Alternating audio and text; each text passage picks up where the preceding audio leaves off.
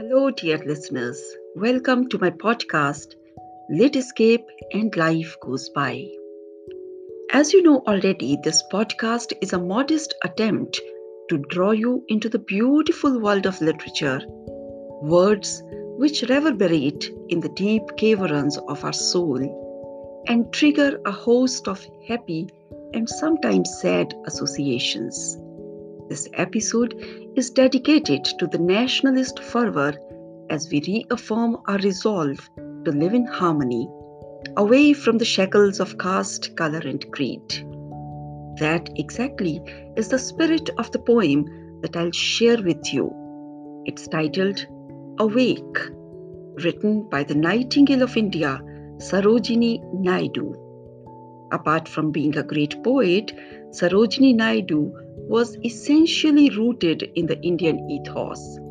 She was also a nationalist, a proponent of civil rights and women's emancipation. Her poem Awake is the last poem in the first section of her collection, The Broken Wing Songs of Life and Death. A melodious lyric, this poem is a soul stirring call for unity of thought and action a fusion and a confluence of diverse cultures. Here it goes. Waken, O Mother, thy children implore thee, who kneel in thy presence to serve and adore thee. The night is aflush with a dream of the morrow. Why still dost thou sleep in thy bondage of sorrow? awaken and sever the woes that enthrall us, and halo our hands for the triumphs that call us. Are we not thine, O beloved, to inherit the manifold pride and power of thy spirit?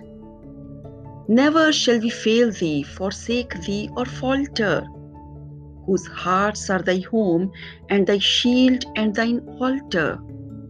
Lo, we would thrill the high stars with thy story and set thee again in the forefront of glory. Hindus, Mother, the flowers of our worship have crowned thee. Parsis, Mother, the flame of our hope shall surround thee. Musalmans, Mother, the sword of our love shall defend thee.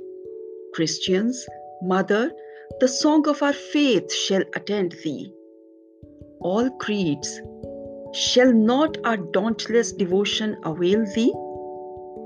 Hearken, O Queen and O Goddess, we hail thee.